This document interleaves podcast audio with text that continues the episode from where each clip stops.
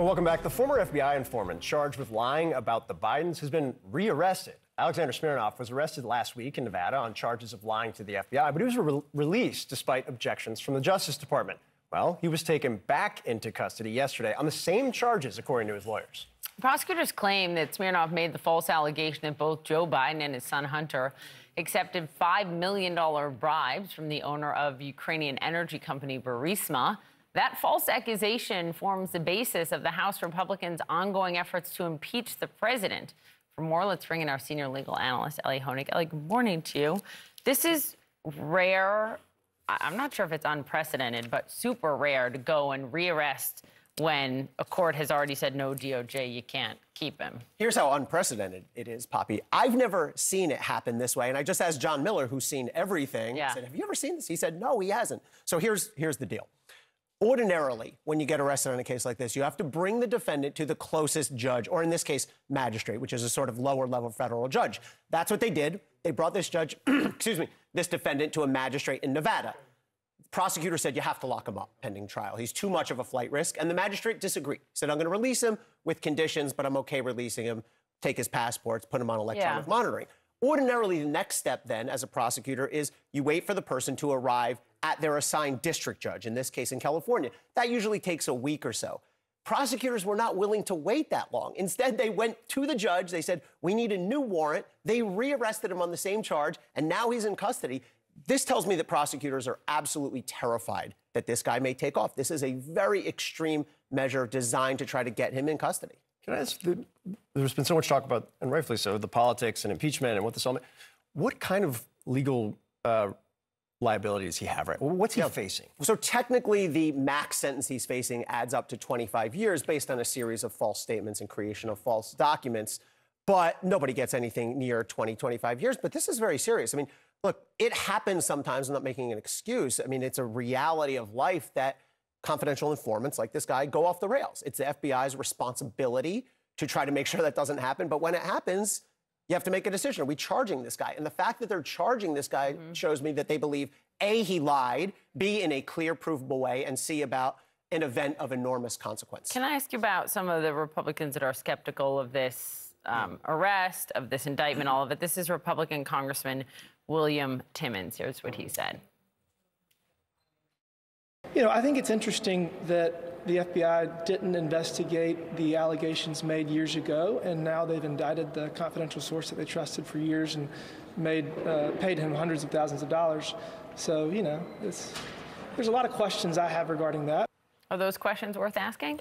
There are questions worth asking about how the FBI got burned so badly, for sure. But I mean, the allegations are, are pretty clear cut. They'll have to prove them in court now. But if you look at the documents around the case, it's clear that this guy lied to the FBI about. He said he was in meetings with people at times and places when he could not have possibly been in meetings with those people. They disproved what he said by looking at documentary evidence. But yes, it's a black hmm. eye for the FBI. Again, it happens, but it's an embarrassment, and especially when you have a high profile. Not high profile, but a, but a, a CI who's giving you very Yeah. high profile information like this, you have to be extra careful. So I, I do think it's fair to ask the FBI, how did you let this go so far off the rails? The former president's legal team had uh, several filings last night Yeah. uh, related to the classified documents case. One of them, I think at least one of them, citing federal immunity, which is also another case that Yeah. people are paying attention to right now. What did you make of this? So this is the sort of ordinary time when the defendant would file motions. A lot of these are motions that were expected. The immunity motion, I, I share your sort of quizzical approach to this. Like, how could he be immune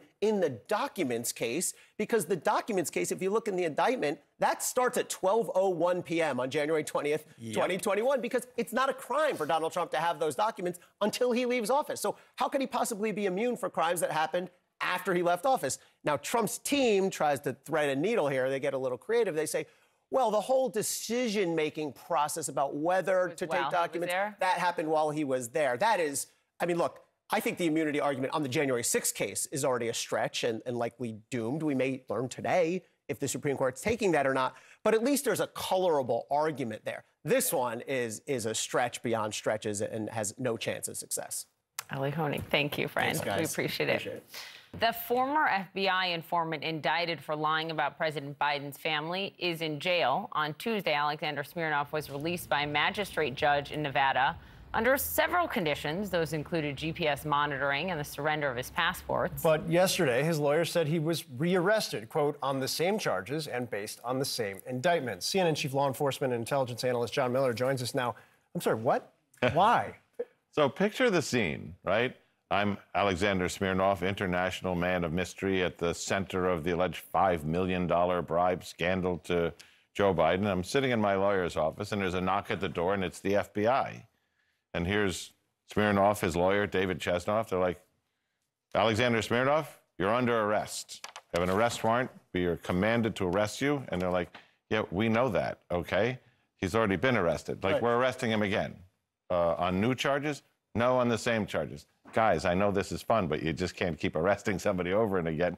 And they're like, we have a different warrant from a different judge on the same charges. So what the FBI did was the magistrate set bail, saying, look, he's not a danger to the community. He's not a mob hitman. He's not a gang leader. Yes, he's a political lightning rod, um, but that's a political problem, not a public safety one. So I'm going to give him an ankle bracelet, and we're going to, you know, secure some bond and, and let him out.